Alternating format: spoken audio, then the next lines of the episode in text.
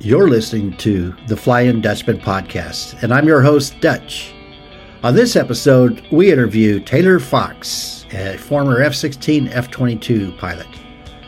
And if you think you have to be an Academy graduate to get a pilot slot, well, that's not necessarily true.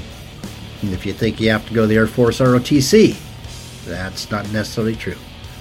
Today, in this episode from Taylor Fox, we're going to learn another avenue to secure yourself in the airframe of your choice.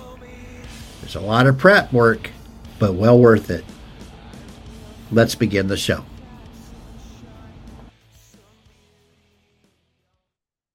Good afternoon, good day, wherever you are. I want to welcome you to the Flying Dutchman podcast, episode one, as a matter of fact. So you'll have nothing but perfection from this moment forward and I want to welcome I want to welcome our guest today, Taylor Fox. He is a former F-16 driver, F-22, a current Delta pilot. Uh, we'll get to that all in a quick jiffy. But first off, we want to talk about uh, Mr. Taylor, about you. Where'd you grow up? What were your influences in life? And tell us a little bit about that. Yeah, Dutch. I, uh, I grew up in Springfield, Missouri. Uh, spent from basically zero to 22 there. I Went to the University of Missouri.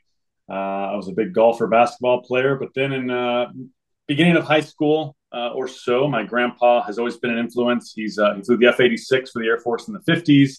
Nice. And I just grew up flying airplanes. He had an old Stearman he rebuilt himself three different times, and uh, he taught me how to fly, starting at age 11. But uh, then I started getting my licenses very young, and my life kind of oriented in the aviation direction uh, from a from a very young age. So he had a Stearman. That's that's exceptional. What paint scheme was that Stearman in? It was the navy uh, yellow and and then blue, I guess uh, it is. But um, yeah, it's a it's a beautiful airplane and uh, it's it's become a symbol of our family, uh, and people know it's been our family for forty or fifty years by now. Wow, wow! So people mm. will see this yellow Stearman, and they would know, hey, that's the Fox family Stearman. You got to. Choose. That's right. Yeah, he's from a small town in Missouri, and uh, you know he would do that. He'd do an air show for the Fourth of July every Fourth of July. But it's a town of I think eight thousand people or so, and uh-huh. I mean he's he's been such an influence and an icon in that town that they named the air, you know the airport is now Fox Field, uh, named after him, and it's got a monument with with his name on it and everything for his contributions. Uh, and uh, he's still with us, 90, 91, 92 years old, uh, but. Wow. Uh, that's legacy he's leaving behind there. Yeah, is, is, that is a nice legacy. That is a very nice legacy. And you were for, and he had a he had a Stearman. And he had what else? Oh, a myriad of airplanes along the way. He oh, also okay. started a flight department for a, a, businessman that was very successful in that hometown and was flying corporate jets. So I got to kind of start tagging along, flying right seat in corporate jets when I was 16, 17, 18 years old, and uh, just a real nice opportunity that I stumbled into. Yeah, that is a very nice opportunity. And um, that was the corporate jet. Did it operate out of Foxfield? It did, yeah. And this is we're talking about Monett, Missouri, um, uh, and uh, yeah, there was a fleet of four, five, six of them uh, that we would fly out of there. It was five thousand feet, so it was a oh, shortish oh. runway, but uh, enough for a citation. Uh-huh. Uh, where we flew out of, yeah. Well, that's pretty exciting. So you're 16 years old. You're in high school and you worked on a private pilot's license? Yep. Yeah. I was one of those guys that, you know, on my birthday, my 17th birthday, I got the first legal moment I could. I got my private, uh, you know, solo when I was 16 and then commercial right when I turned 18, that kind of stuff. Uh, and before going off to college. Oh, interesting. It had, you probably were able to get some hours in. Now, did you solo at any time with the Stearman? Yeah, about I sold a 152 uh, when I was 16, and about uh-huh. a week and a half later. I mean, the Stearman, the Stearman, I sold it. Yeah, like I said, a week and a half later, it's much more difficult to fly. Uh, a magnitude of probably 10, uh, mm-hmm. especially to land. You know, you can't see over the front. Uh, it's unforgiving. Any crab or crosswind or uh, so uh, I was a lot. I was a lot prouder of that solo even though it wasn't my first airplane solo, because that plane you you earn it when you uh, land that one safely and uh, tail draggers can be especially challenging. Is that correct? Yeah, that's right. Yeah, yeah, that's what I'm saying. You can't land any crab, and the fact that you can't see over the dashboard uh, makes that one even harder to see any drift or uh, wow. angle when you're coming to land there. Yeah. Well, that's a testament to your grandfather's confidence in your flying ability to let you take that. Right, right, right, right. And uh, what what were those referred to as the yellow peril in the Navy training? Is that? Yeah, I've I've seen that before. Yeah. Yeah, that um. Now, uh, I guess we up, up front we could mention that um, you're also an author of a book that uh, I have a copy of that I read, and so I got little insights that our audience is going to become privy to. And I made me some notes. So if I look off to the left, I maybe that's bad for podcasting. I don't know. But what are Yoops?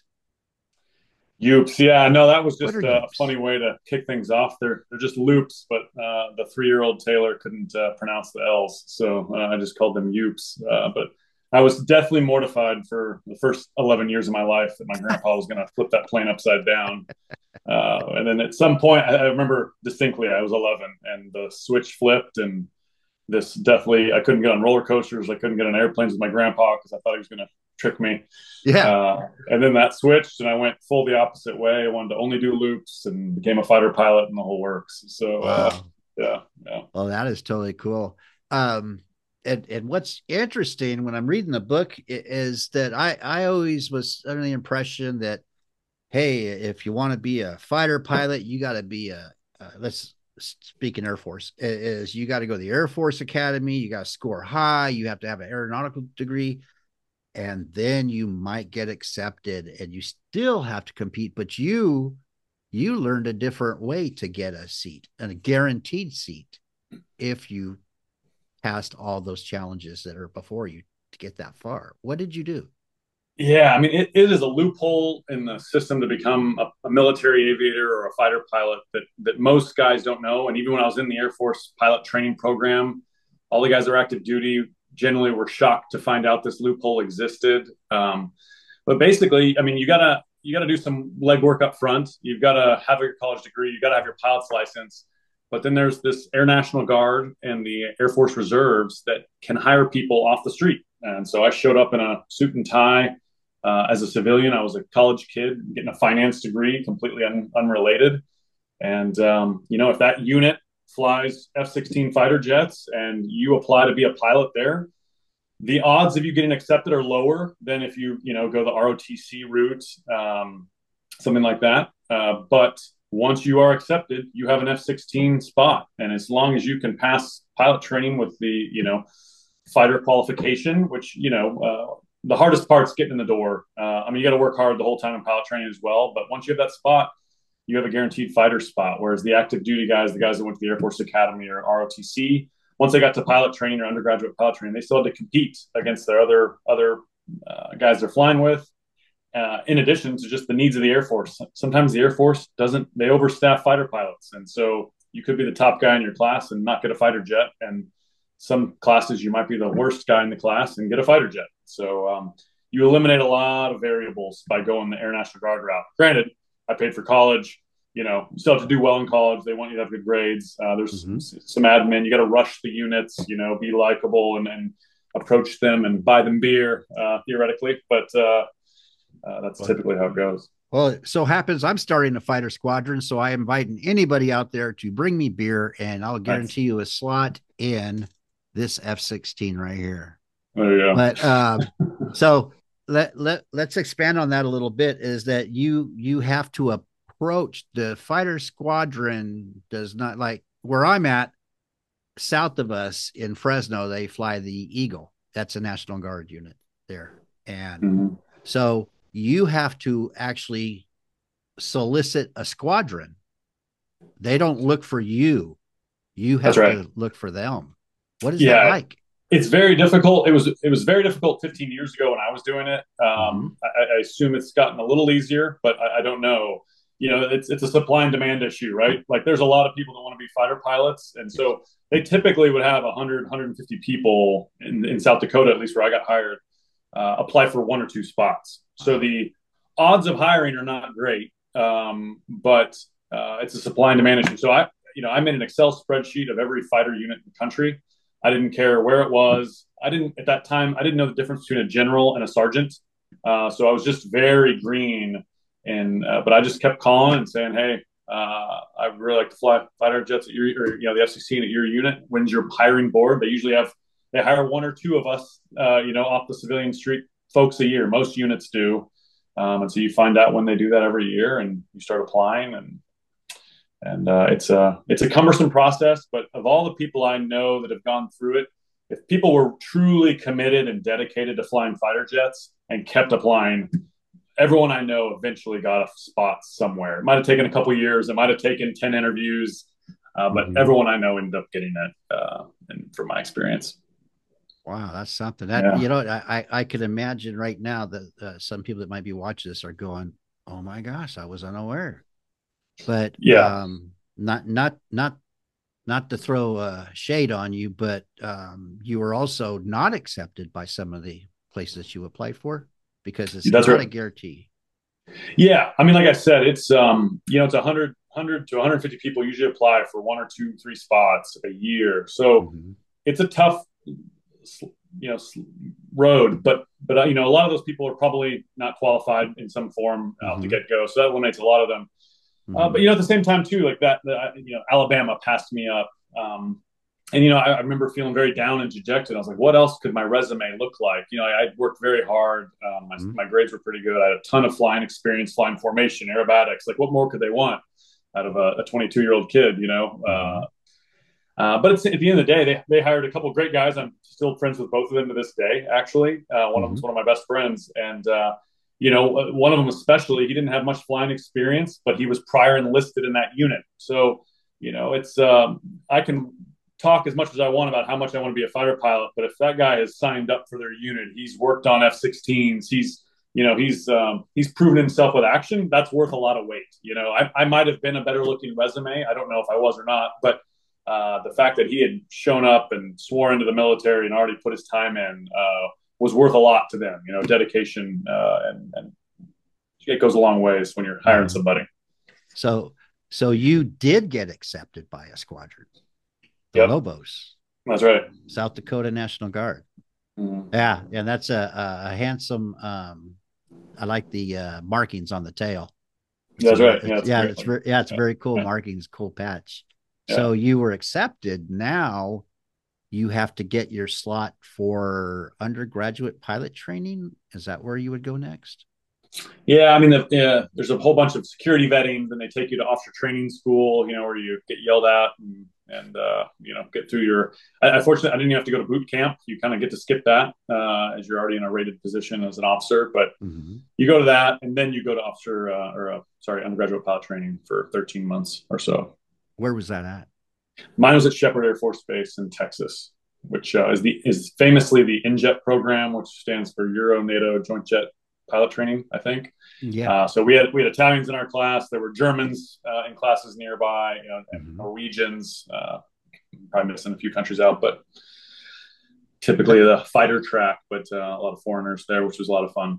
That that would be a lot of fun, and and, and that would make another reason for Sheppard to be desirable is. Mm-hmm. Um, especially potlucks must have been really interesting.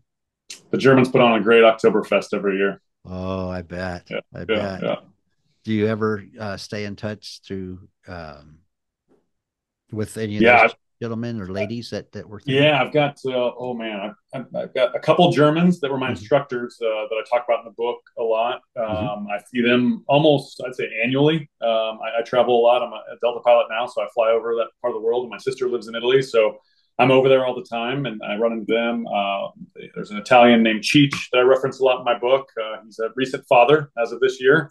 Oh, um, but I see him all the time. So uh, yeah, there's about seven or eight of them, uh, the, the Italians or Germans that I stay in touch with loosely. You know, it's it's a special bond that's formed when you guys go through that and experience right. and struggle and and and help each other. And um, you do reference Cheech in the book. I mm-hmm um, was I uh, I'm a little forgetful here. Was Cheech the call sign or was Cheech a play on his name? It was just easier to say Cheech than Jake Yeah, yeah. His name is Francesco, and Cheech is like uh, you know the abbreviated version that Italians use for Francesco. Um, oh. You know, just like a uh-huh. William and Bill kind of situation. Uh, Francesco mm-hmm. and Cheech. Ciccio, I think, is actually what it is, but we just call him Cheech for short. What did yeah. Cheech end up? What what airframe did he end up getting? Uh, he got the Tornado. Ooh, yeah. The Italians, yeah. yeah, yeah. They're gonna. I think they're. Yeah, they might be driving the tornadoes a little bit longer, but not as long as the Germans right. are going right, to fly right, theirs. Right. The um. Now you you arrive at Sheppard. Now that at this time the T thirty seven's already been replaced, correct? Correct. So you got the Texan two, the T six Texan two. Yeah. What was your Wonderful impression? Was I your loved impression it so much. Uh, I mean, it was I mean, it's essentially like a World War II fighter, you know, horsepower comparison wise. Mm-hmm. Um, but man, just from flying all the planes I flew as a, kid, you know, that did some aerobatics and stuff like that, just the power and it was, uh, you know, bubble bubble canopy was awesome, and and you know, finally putting on the uniform and mask and and it was it was a great time. So uh, stepping to the aircraft was probably pretty cool at that point with your flight suit on and uh, yeah, you guys have the opportunity to design your own squadron patch, training squadron right. patch? Yeah, yeah. Each class does their own. It, ours was ours was at a time in the Air Force when uh, I, I, remember that you know every we typically wear those tan shirts, and then on Fridays you get to wear a color colored shirt. And we, right when we we got into pilot training, they they banned the Friday colored shirt uh, as a hit on morale, and so our our patch was a a fight against that. And so we made our Friday patch a colored shirt uh, that we would then put on and, and put little patches on it. And it was uh, nice. Yeah. Push back against man.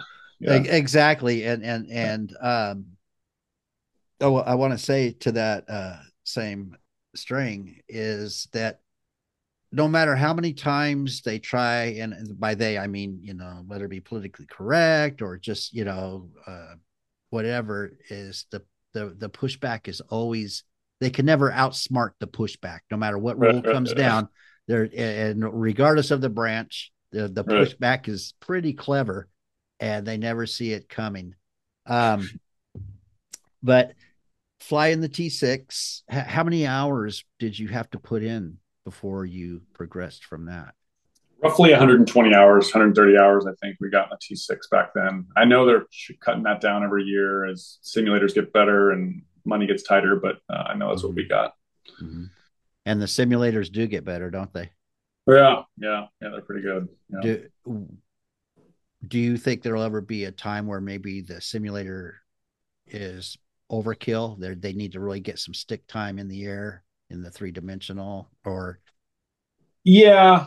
I mean, I will say the simulators were good in the Air Force. The the simulators I fly for Delta are shockingly good. Like you, you know, the thing isn't moving, but as you're moving down the runway, mm-hmm. it feels like you're accelerating somehow. You know, because the thing is like tipping back and it's bouncing off of simulated uh, cracks in the in the runway.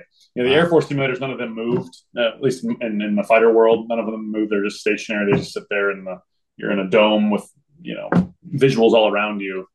Uh, so you know, uh, I will say, you know, at Delta they replaced landings. You know, I, in fact, I just went to landing recurrency sim this week, where you know uh, that was my three takeoff and landings for the 90 days, and that's good enough. You know, because it's real enough. Mm-hmm. Having said that, it never feels the same, right? The right. the heart rate uh, increasing, you know, when emergencies are happening, it really matters when uh, your your your pink butts in that sim or the yeah. plane, not the sim. right, right. A lot of Martin Baker's getting sucked up along with these right. twos. But uh, That's right yeah and and uh, i just uh, i'm losing my train of thought but um oh forgive me for that so anyway going from the t6 did um you would transfer over to the t38 that's right is that right? and and which is on the verge of being replaced uh but in the t38 did you also train at sheppard uh, yeah yeah we stayed there yeah you just yeah. moved over to a new building, and That's now right. and now things are going to happen a little faster in the jet. Yep. And the uh, T thirty eight is a challenge, and it's a challenge in the landing pattern because of a stall characteristics or something. It's something to be aware of. What exactly yeah. is that? Yeah, you know, you're uh, you're making me reflect back on about what 13, 12 years ago. Uh, but, uh, you know, it's just you're in a fighter pattern. You are, I think we were 45, 60 degrees of bank around the final turn. You know, you want to keep it as close to the airport as you could. Mm-hmm. and uh, you're wrapping around the final turn. And I don't remember what the AOA is, but you know, if uh, all airplanes have an AOA at which they stall. Uh, the F-22 angle of yeah, attack. That's right. Thank you. Uh, uh-huh. The F-22, the F-22 can do a little magic past that AOA um, with its thrust vectoring. But you know, most airplanes there's an AOA uh, angle of attack at which it'll stall. And I know we were just flying it very closely to that angle of attack, and so if you were to accidentally exceed it, and you can do that by either pulling back on the stick too hard or getting slow, um, you know, it could stall, and, and that plane, depending on how that plane was bent, you know, those things are 50, 60 years old, it might snap off one direction. You know, if a wing stalls first, it might roll in a direction. And if you're thousand feet above the ground, that might not be enough time to recover. So that was the that was the fear they ingrained into our brains to not not exceed that amount. When when you say the jet is bent, is that a is that just like a, a, slang or are we actually talking about a twist in the airframe or a bent that yeah. airflow will actually be affected yeah every every every especially a plane that's 60 years old especially a mm-hmm. plane that has been max performed you know in a lot of regimes doing high g maneuvers uh, you know metal fatigues and if a kid uh, snaps on the stick and it uh, or pulls the stick back really aggressively and over g's it you know, it might slightly bend the bend the plane a little bit. You know, when we would wow. after that after that training, we would go on to IFF, Introduction to Fighter Fundamentals, and those planes again are constantly at the max rate, max G force for our turns because you're dogfighting, so you're trying to get every every degree per second out of those turns. Mm-hmm. Uh, those planes you could feel. You could be like, oh yeah, that's that one that kind of rolls to the left when you get to high G's because it's you know literally bent. Um, Would you recognize uh, it by the tail number? Oh yeah, yeah, like, yeah. Like, we had nick, nicknames for them, all kinds of stuff. Really? Yeah, yeah. What what what were the instructor pilots like? Were the um, you you had German instructor pilots? You had Italian instructor pilots? Yeah. You know, everyone's different. Uh, but um, you know, you know, I would, you know, some of the German instructor pilots were my favorite ones. Actually, mm-hmm. my favorite instructor in all of UPT was a German guy, mm-hmm. a very soft-spoken, nice, empathetic guy, uh, which is, you know, not the German stereotype. Uh, mm-hmm. We had a different one that was more of the German stereotype, which was just very hard. Like, this is the way it is. I don't want to hear anything else. Uh, no mm-hmm. excuses. Like blah blah. blah. So, uh, you know, everyone was different, but. Uh, and, and I maybe I phrased it wrong, but but uh, yeah, everybody is different. But it was interesting is that just just because you're an American student doesn't mean you're going to get an American instructor. Um, right. What uh, while reading the book, and I'm sorry if I keep going back to that, but it was it was a very good uh, insight into what goes on. Is that there were times where you did not agree with something, and you respectfully pushed back um, and, and, provided your your reasoning, your logic, why. Right. and then there are times where it's best you just professionally don't say nothing.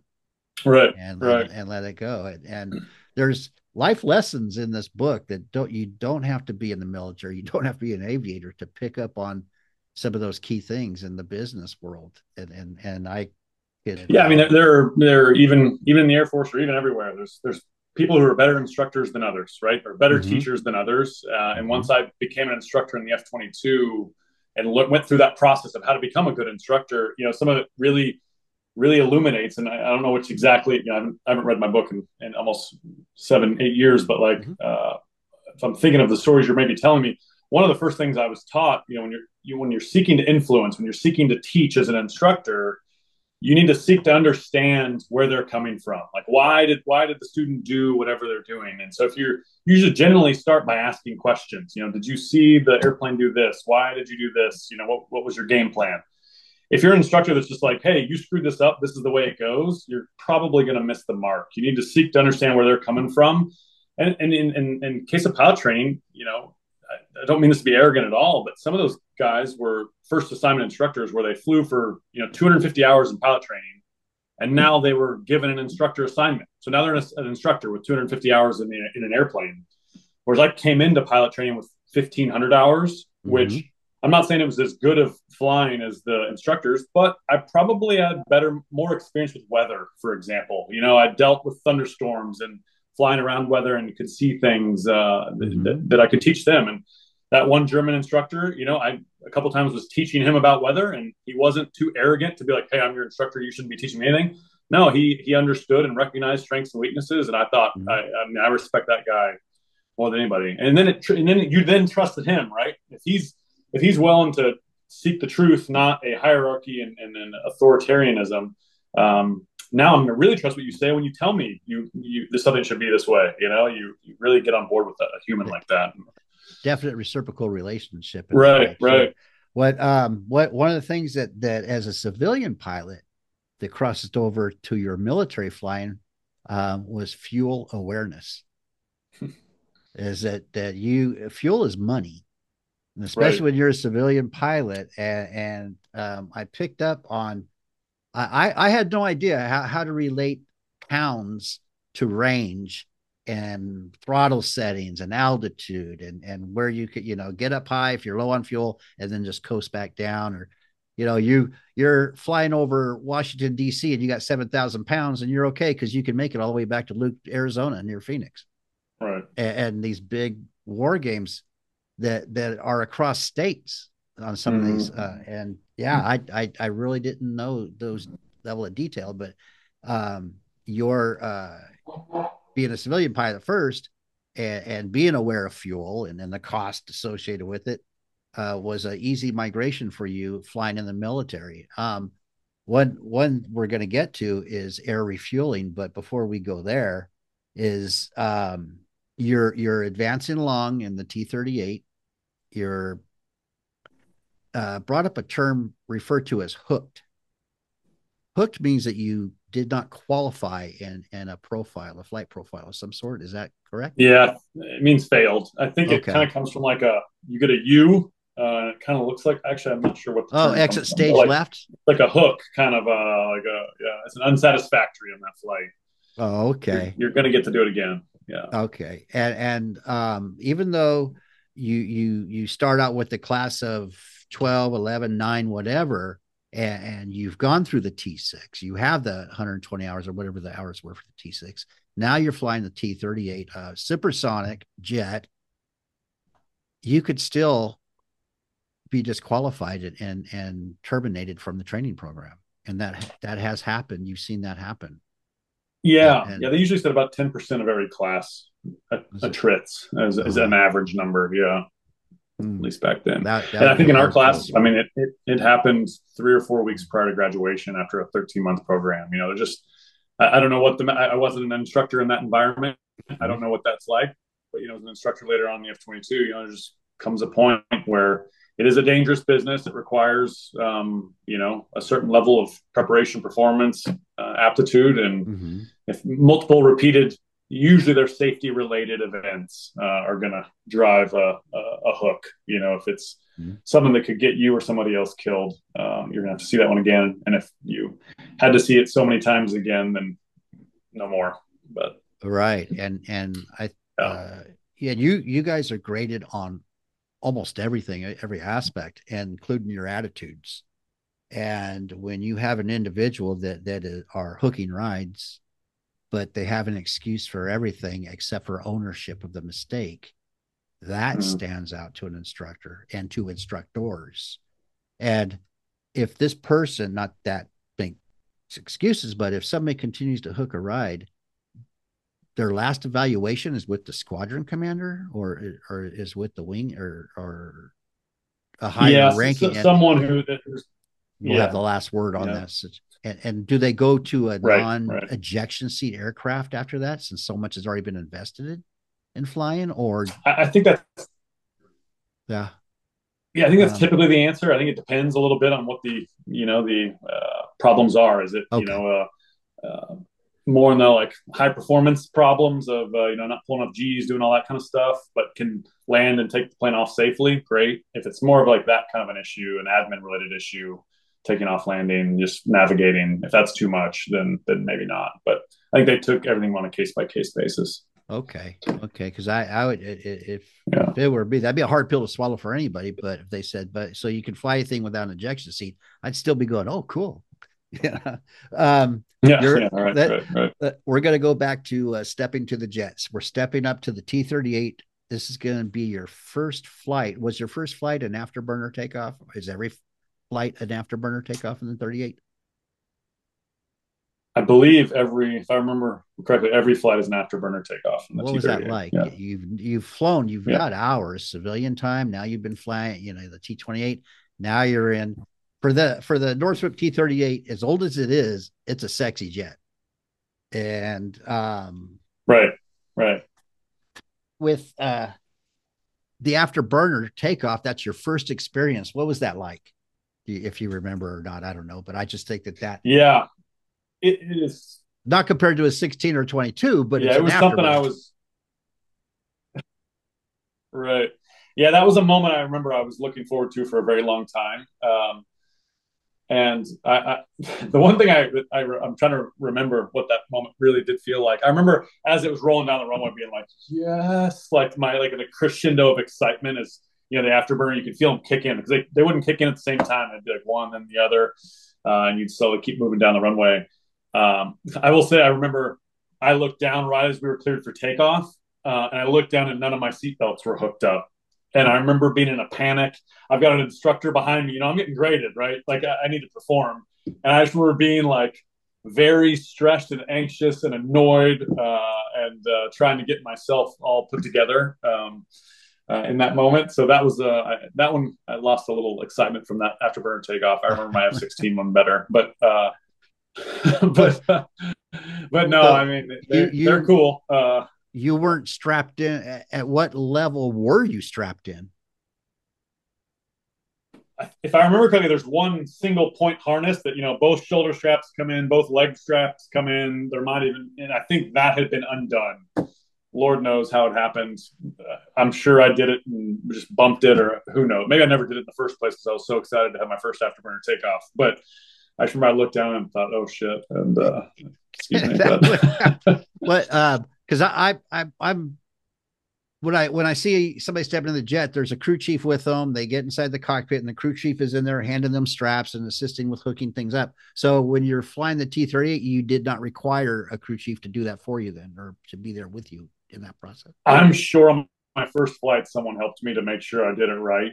I, uh, to this day, I have no idea what, what had happened on that flight, but uh, I'm glad you caught it. Uh, and your instructor was none the wiser, right. huh? And your instructor none was none the wiser. As long as he, right, I just yeah. didn't want to get a downgrade on my grades, so you scored. Yeah. You scored fairly well throughout your training. You had you had a few bumps and stuff, but you, you yeah, I mean, it, done well up to this point. Yeah, I mean, I, I, had a nice head start with civilian flying. You know, I, I, had a leg up on a lot of guys with uh, flying experience, and then I just had this uh, more than any point in my life a passion. And I've noticed this about a lot of projects I've done in my life since, where I just yeah, if it works out, if it works out, great. Like this book, for example, like it was fun to write and, and it was easy to do. Um, mm-hmm. But if, if it comes together, fine. If it doesn't, that's okay. Mm-hmm. But I wanted to be a fighter pilot with every fiber in my body to the mm-hmm. exclusion of going out on the weekends during pilot training. But I was going to, it wasn't going to be because of preparation that I was not going to uh, do well in that class. So, um, yeah, I was, I've never been more dedicated to anything in my life, which, um, which worked out well for pilot training at least. It, yeah. it, it, very much did work out well because you you achieved your dreams. So so we are now at IFF in, uh, Introduction to Fighter Fundamentals in the F six in the F or T thirty eight. I'm sorry, the T thirty eight. Yeah, and you get to graduate now. And you are getting orders to report to Luke Air Force Base, Arizona for F 16 training and you got to call your your pop you got to call your granddad and tell him this didn't you? Oh yeah. Yeah. I mean he i called him on probably about every other flight all through pilot training. He was he was living he was he was right next to me the whole way essentially uh, hearing all those mm-hmm. stories. But yeah I, the whole point had been to fly a fighter jet by myself for one time and that was like the goal uh, of, of everything. So um, i was i was ecstatic during that phase of my life for sure. Uh, but so much stress and anticipation too I, I, I bet. I bet. And um, again, you, you have a good circle of family around you, and, and that stands out reading your book. And um, uh, there's a, a photograph uh, of some of your family members, and, and, I'm getting ahead of the story here. where they were all standing on the wing of an F 16 when they come to visit Mhm. you. Yeah. Yeah. They- That's pretty cool. So you Yeah. report to you report to Luke, and there is a high level expectation from the instructors that you guys will do this right, and you are going to now you are going to learn to be a war fighter. You are going to learn to be a fighter pilot, and that your introduction would be walking up to a two seater F sixteen for your first flight, and that the complications, the speeds, just every everything you- really got to be on your game with this and um did you find what you learned in the T T6 to T38 there's uh, there was some things that did not migrate into the training that prepared you for the F16 or do you feel it was a a, a proper transition You know, I've got to compliment the Air Force. I thought it was a, a great transition. You know, it was um, uh, every step got harder, every step got more complicated Mhm. from, you know, the T6 to the T38 and then the F16 and even the F16. You know, you didn't start start dropping bombs and shooting missiles on the first flight. You know, the first flight was very basic. Just go up, get a feel for the aircraft, fly around, go supersonic, uh, do a GX, um, you know, uh, practice landings. So, uh, you know, there was never uh, there were moments I was stressed and felt behind a little bit, but there was never a. I thought the Air Force did a great job of uh, slowly bringing you along and and uh, having you prepared.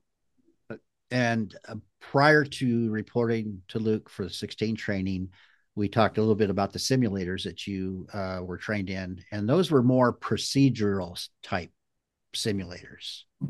Were the F 16 simulators more immersive, or were is, was it still kind of a procedural? No, they, they they could get with it pretty well. They could link those simulators up, you know, with other simulators. We could Mhm. fly together. We would, you know, the first probably ten or fifteen simulators were about emergencies and landing the airplane. You know, because you're gonna be by by yourself, so Mhm. you got to pass a, a emergency simulator ride where an instructor, you know, throws all these emergencies at you. It's it's a fun but stressful simulator ride where it's you know you're catching on fire, you've got failures, all kinds of stuff. Um, but then, but then after that, everything just becomes tactical. There's like a, a distinct moment where once you are qualified to fly the F-16 and you have your Mhm. driver's license, if you will, Mhm. uh, after that, it's mostly all tactics uh, and a little bit of remember how the emergencies go too. But then, you know, we're linking the simulators up and we're fighting two or four F-16s versus you know eight bandits, and uh, we're shooting at them. The simulators got many towns in there that we're practicing dropping bombs on, you know, and stuff like that. So uh, just comes into a, a child, you know, video game dream basically at that point. Uh, and and Yeah, the, you have instructors that are uh, teaching you how to fly the jet in the jet. They're number one in, in flight lead, or they might be in the front seat and you're in the back seat. The instructors that run the simulators are not those same instructors, are they? Uh, sometimes, uh, generally, the the emergency guys are, are usually retired fighter pilots, uh, Mhm. older guys that just want to keep staying staying in the community. Mhm. Uh, and then they're the tactical simulators. It's usually a mix. Sometimes they have those guys, sometimes, but the important simulator rides, they always have a green bag, uh, a flight suit wearing current fighter pilot uh, administer that test or something like that. So Mhm. it's a mix. wow, how many Yeah. hours? How many hours in F sixteen training were you? Honestly, I have no idea. Uh, probably a 70, 80, I'm guessing. I think the program was nine months when I went through it, but um, maybe And- not even that many hours. uh, I'm going to bring up this. It, the F 16 is you are sitting here. Right.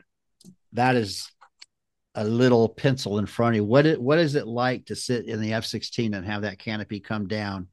And I mean, the rail is is at your waist practically. You- Yeah. What what sensation is that like?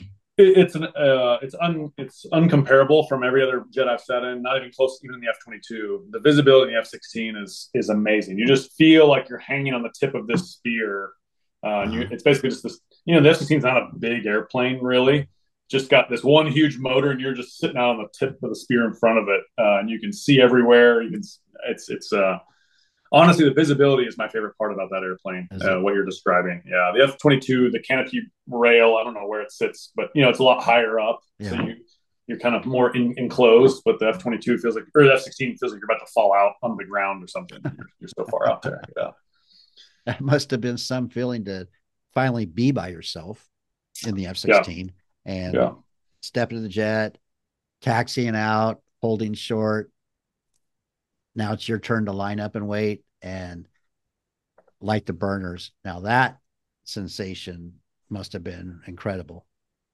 Yeah, I don't remember if I wrote about in the book, but I dreamed I had dreams about that moment, uh, taxiing onto the runway at Luke Air Force Base, seeing the mountains in the distance, uh, being on the tip of that spear and like pushing the throttle up. I, I dreamt about it, and it motivated me for for years. And I always I had always had an exhale, mm-hmm. and then um, um, and then I never took off in my dreams. But I found, you know, like when I was thinking about it, I never actually went through it. It's like yeah. it's like nope, you got to get to that point, and then you can enjoy it. And, uh, wow. Fortunately, that day happened, uh, and it was.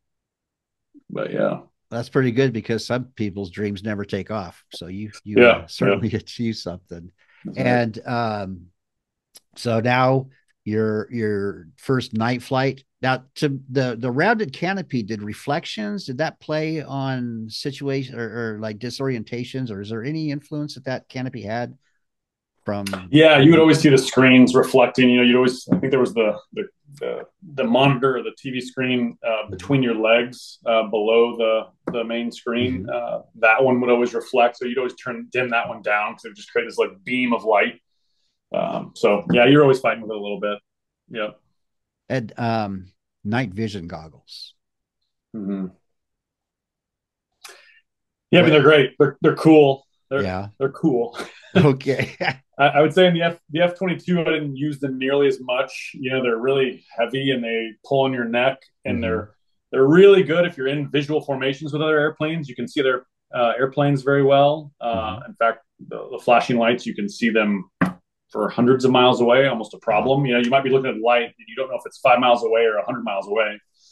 Um, but it's really great for looking at the ground too. Um, whereas the F 22, you don't usually fly in visual formation. So you're not looking at another airplane.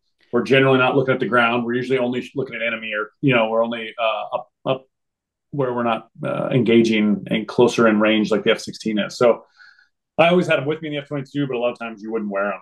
Uh, unless you needed them. That's an interesting point and and, and I'm not going to go on a tangent here, but in World War One, your wingman was a, a rock's throw away from you in some cases. World War II, a little further out. Korea, you're higher, faster, a little further out. Um, you just said that you don't always see your wingman in the F twenty two. Did I? Does that mean that your spread is that great because the capability of this jet is that great? Is that yeah, yeah. I mean, in fact, if you see him, it's like uh, we're doing something wrong. in fact, wow. Uh, yeah, yeah. There's there's like calm that we have to do to say, hey, I see you. Did you know you're this close to me? You're not supposed to be. Uh, essentially, so yeah, as, as technology has progressed and uh, the data links between the airplanes has progressed, even the I, I think even now the F-16, F-15, their formations are getting more spread apart too. Um, you know, as, as, as, a wingman, if you're close to another airplane, your number one priority is not hitting the other jet. And so you're not as tactically useful. If you're having to spend 50% of your time paying attention to the other airplane so you don't hit him, that's 50% less time than you can be looking at your radar, looking at your targeting pod, uh, thinking about tactics. So uh, the less yeah. stress you have there, the more more stress you can put on the enemy. Uh, there you are. There you are. And that's what we want. We want to put stress yeah, on the enemy. That's right. yeah. Um, so you you've you've done night flights you've gone to gunnery you've done a lot of low level high speed flights clicking along at 500 knots at, at 500 feet off the ground all these different profiles mountain flying the mountains are a little bit bigger you've flown um and all these exercise and now now it, it's you're graduating and you're going to report to the South Dakota National Guard, the Lobos, the 175th. What squadron is that? I, I, That's right. 175th is. How were you? Because you're you're like the new guy. You're the, yeah. the the lack of a better term. You're the FNG. And were you? Was it you and another individual that reported? Yep. Yeah. And, one, and one other guy and I went together the whole the whole training together. Yeah. Oh, that is very cool. That's very cool. And and what was that like? reporting to the, the you you are a combat rated pilot. You are a war fighter at this point. You are a combat rated pilot that is now reporting to the Lobos, the 175th South Dakota Air National Guard. You are an F 16. Now, you had to have been like on cloud nine driving onto that place and reporting. Yeah. I mean, yeah, it'd been three, three and a half years since I drove away from that place uh, to go become a fighter pilot. So it'd been a long journey, right? Mm-hmm. Um, uh, you know, it's, it's probably like it's the whole fighter pilot culture and ethos is a humbling one. We make fun of each other all the time. We have mm-hmm. parties and tell stories on each other. Our all of our call signs are they might sound cool-ish, but they're all degrading. Um, uh, you know, and then so to have just graduated the F-16's uh, training, I remember the commander at that graduation said that we were fighter pilots, and that was the first time a fighter pilot had ever called me a fighter pilot. I remember that moment uh, vividly. You know, that was a, a very big moment for me. You know, like okay, I'm I'm, I'm in this fraternity now. Um, but then, you know, you're also the lowest man on the totem pole. So you're mm-hmm. the, uh, you know, you, you're in this culture where we make fun of. I'm going to be the worst pilot. Uh, me and the new guy are going to be the two worst pilots in that squadron for a while, at, at a minimum. You know, mm-hmm. uh, so it's like this. You're very high in life and cocky, but you're also very low and uh, humbled at the same time. Uh, so it's it's a funny funny dynamic. what uh, on on that uh, thread of funny? you are given a call sign in the squadron. Yeah. Yeah. Well, the, the Let's rule talk goes, about that. Yeah. The rule goes that you're supposed to buy, buy me a drink to hear the story. So, uh, I guess each you and each listener can every time they see me, I can get a drink. But I'll I'll, uh, I'll humor well, you guys. Yeah, we'll send you something from uh, Sierra Nevada up here, just north, just north of us. yeah, yeah. What is your call uh, sign, sir? Yeah, so my call sign CHOP is an acronym. Um, oh, those are good. Yeah, most of them are, uh, unless most call signs are an acronym, unless the last name is like a, a natural uh, progression. You know, like uh, like my last name is Fox, and mm-hmm. so you could call me like Megan Megan Fox. Like that would have been a funny, you know, just play on my last name. But no, mm-hmm. I got an acronym uh, and it comes from a bomb and mission. So you get your call sign right after you're mission qualified. So if if the if we go to war, it's time to go. Uh, that's when they're gonna they're gonna give you your call sign. Is a couple months after that, usually once you've been blessed with that. Um, mine is from a, a bombing mission. We were going down to Salina, Kansas to drop bombs. So we had little bombs on our jet, and uh, we're to go do target practice essentially. And uh, I had to pee, and uh, so, like I told you in the T38, I had to unclip. So yeah, I unclipped all the seat. So first you safe the seat so you don't accidentally eject yourself not strapped in. So you safe the seat, you turn the HUD off so that you remember that you've saved the seat and you've undone your uh, seat belts. And uh, they have give us a little bag with some chemical in it, and uh, mm-hmm. so there I am peeing. Uh, but remember that you're sitting down, the seat reclines 30 degrees. It's not an easy operation to go to the restroom uh, in an airplane uh, that you're sitting down. So I was midway going through that, and everything's going fine. And um, there was a radio change frequency, uh, radio frequency change, and so I I stopped myself peeing, bragging, uh, and then I w- went up and uh, and um, changed the radio frequency. But while I did, I resumed peeing uncontrolled, uh, and so I peed all over that cockpit, uh, all over myself, all over everything. And uh, so I, I did the whole mission, came back, landed, and I just handed my secret hard drive off to my friend. I was like, I'm going home. I'll be back in 45 minutes. You know, I got to go take a shower uh, and I had to clean the plane out. it was disgusting. And so CHOP stands for can't handle own. I'll let you fill in the blank there. Keep it G rated. That's yeah. good. That and um, especially a tactical jet, especially an F 16.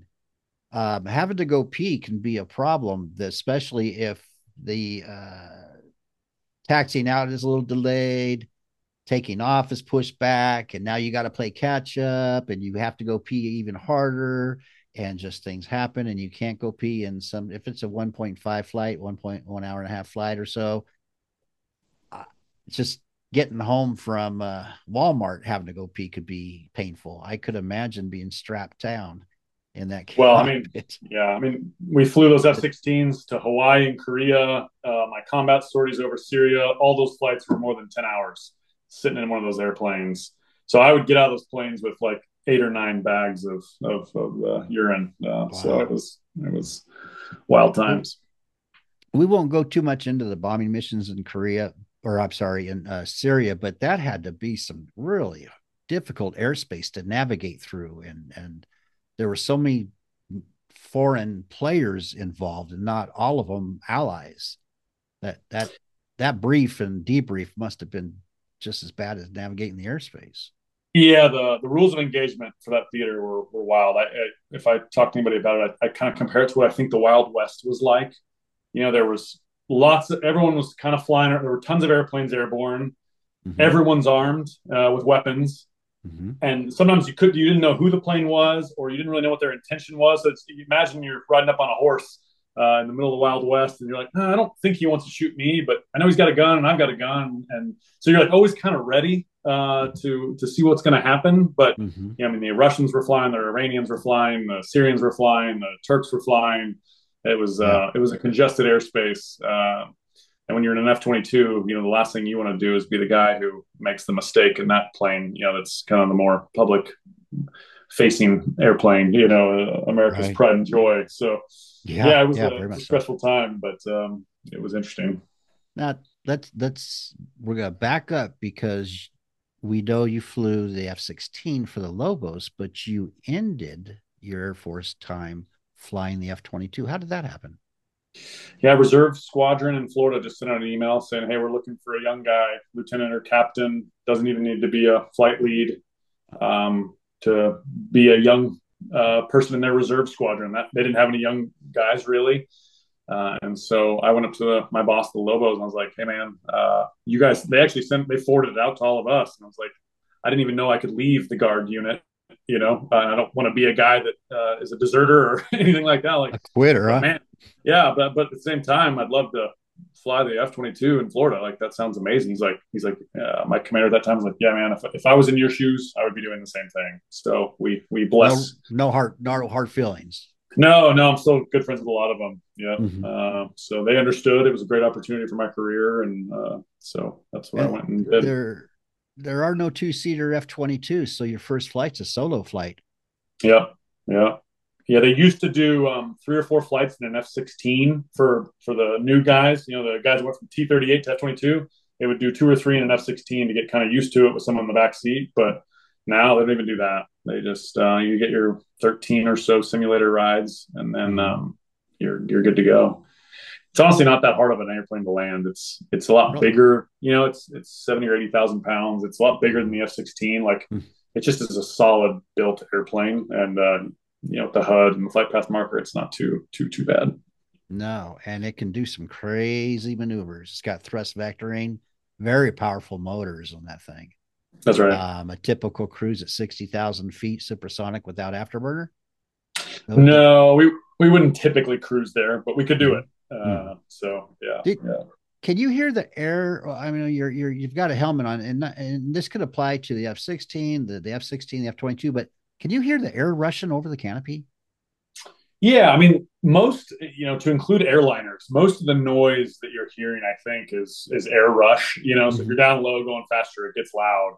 Uh, up higher, it gets quieter because there's a lot less air density. So yeah, I mean, you could you could hear it the faster you're going, but even doing Mach two at sixty thousand feet, the air is so thin up there. I, I, don't recall the noise. You know, I don't mm-hmm. remember that standing out. I remember standing out that if you look up, it's black instead of blue uh, at 67 uh, 60,000 feet. Um, you can start to, you can see the curvature of the earth pretty well uh, at that height, but I don't remember sound being a thing. No, no flat earth or F 22 pilots out there, I imagine.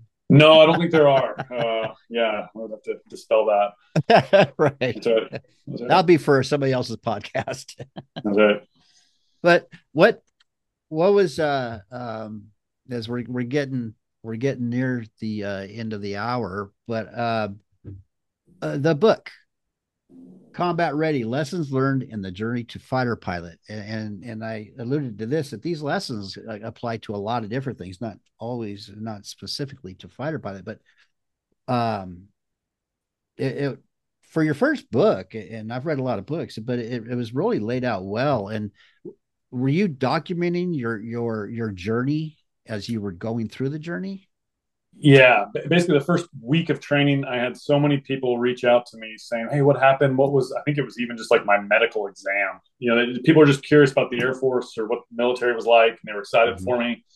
Mm-hmm. And I hate to repeat myself, and okay. uh, so I was like, "Well, there's no way I can keep telling everyone these stories." So every Sunday for three years, I wrote a quick summary to my family and friends, and uh, and at the end, I had, I think, 180,000 words of this is wow. the journey. And so it took me two or three more years to edit it down to that.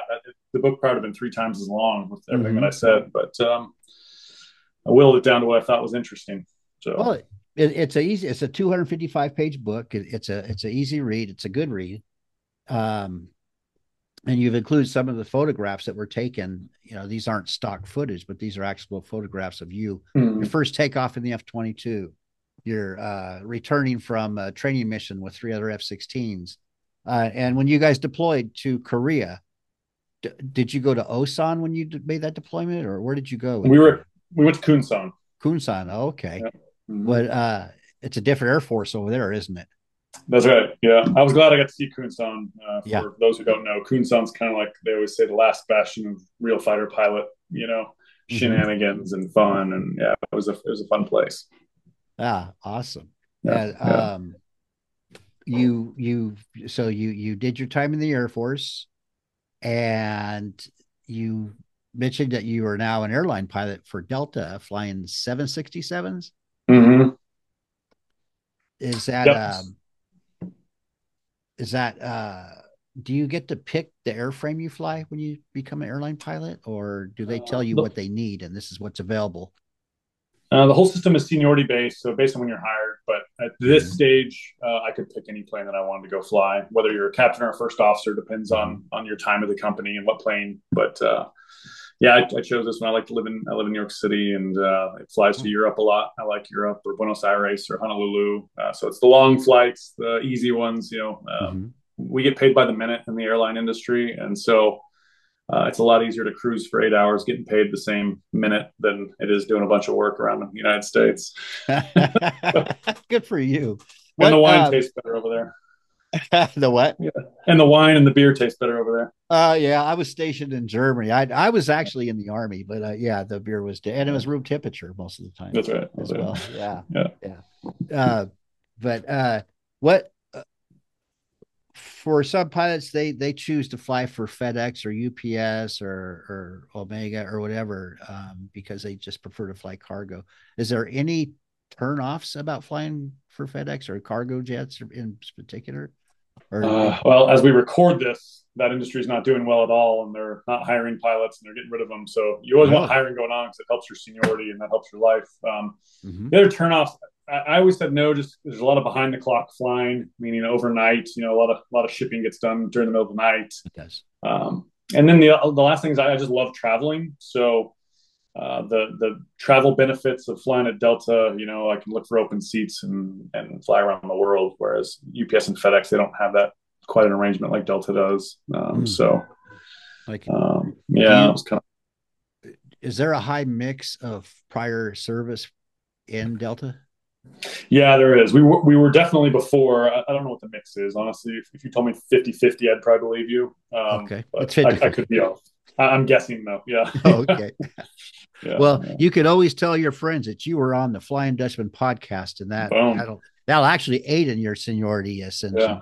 But um, I can always one up them in a conversation now. Yeah, you can. Yeah, yeah. But uh, you you uh, you've written your first book, but you are also writing children's books.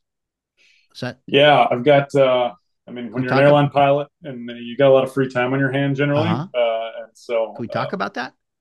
Yeah, yeah. My nephews, I got three nephews, and okay. uh, I got so tired of hearing them say how cool trains and trucks and dinosaurs were, and I was like, you know, there's just not any good propaganda out there for cool airplanes. So if there's not any, there must be a, a need for it. So uh, I wrote the Adventures of Aero Squad, and so I go through Robbie Raptor, you know, and you go through each. I, I take each plane and apply its identity in the real Air Force. And in fact, all my buddies uh, typically laugh about it. You know, the, the F twenty two, it's stealthy fighter jet, so its friends don't notice them, and so how you know.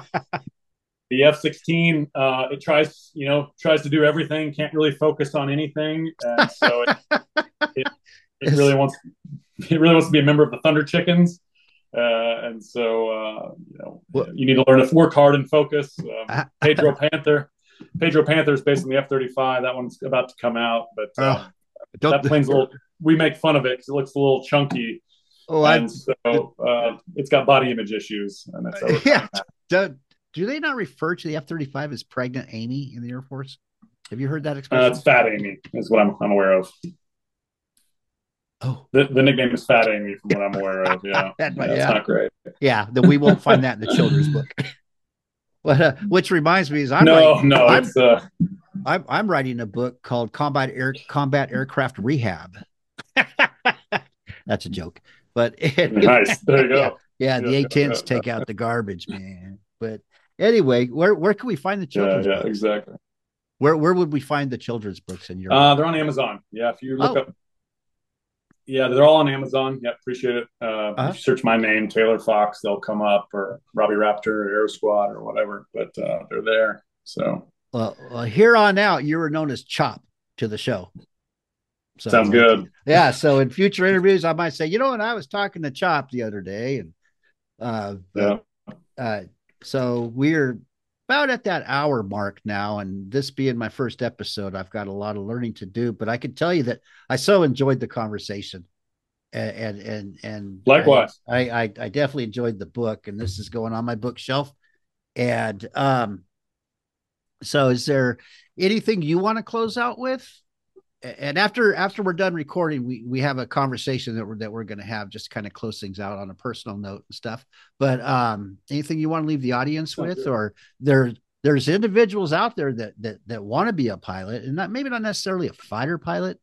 Uh, maybe some just want to get a private pilot's license. Maybe some of them, you know, for me, if I was to ever go that route, I the the B fifty two is is my favorite. But is there any just advice for young people out there, men and women, that might want to fly one day? Yeah, no, I mean it's um, it has been a wonderful profession for my life um, from when I was a kid to just cruising around, and it's just a you see amazing and beautiful things. To um, you know, it pays the bills very well right now and gives a nice quality of life. Um, yep. The journey through the Air Force is the most rewarding one I'll ever have. Mm-hmm. You know that that camaraderie with my friends. If I got married tomorrow, every one of the groomsmen would be an Air Force buddy. You know that that trust and bond that you get to experience there, and you get to see and do things um, uh, unlike the, anything else I've experienced. So, anyone who's thinking about going on the path, uh, especially the Air Force path, the book was written for you. Honestly, like that's that's as close as it's going to get to what uh, I don't really hold back on pros and cons. But as you'll read, uh, most of them are pros. You know, yeah. it's mostly good. You're, uh, you're so I, I, highly uh, jump on board. And, yeah, exactly. Yeah, it spells it out, um, and, I, and the guard way I think is probably the best way for lowest risk. So I, I uh, agree, and and yeah, what stands out is prep. A lot of prep, prep yeah. before a yeah, flight, exactly. prep before a test. Um, sometimes that means you're not going to go hang out with the bros on a Saturday night because you're going to prep. You're going to be very prepared. Preparation. Yeah, that's that's something yeah. that definitely stands out. Yeah, that's the, the, thing I've really realized lately, even working on other projects in my life. Just like once I was truly passionate about being a fighter pilot, like everything else kind of falls off. You know, like everything, the prioritization there become became very clear, and discipline and determination after that uh, is going to help you help you get to whatever you're shooting for. It doesn't matter if it's a pilot or not, but uh, mm-hmm. exactly that was that was my big takeaway from that whole experience. Yeah. So. Oh, very cool. Anyway. Ah, well, we'll say goodbye to our audience and thank you guys, for, gals, for sticking with us for this first episode of the Flying Dutchman podcast. There will be others coming up. And if there are any, uh, anybody'd like to be on the show, you could reach out to me. I have a YouTube channel as well. And Dutch at flyingdutchmanpodcast.com website is my email address. Uh, oh, actually, the website is being built and and I'm trying to make this successful, fun, and share my passion for aviation. And I appreciate Chop being on my channel, my first guest, which enters him into the lightning round to win a free sticker. All right, you guys, enough playing around. Thank you again for being on the show, Chop, and thank my audience for participating. And hit that like button. Oh, wait, that's YouTube, right? All right. Go have fun, stay hydrated, and eat right.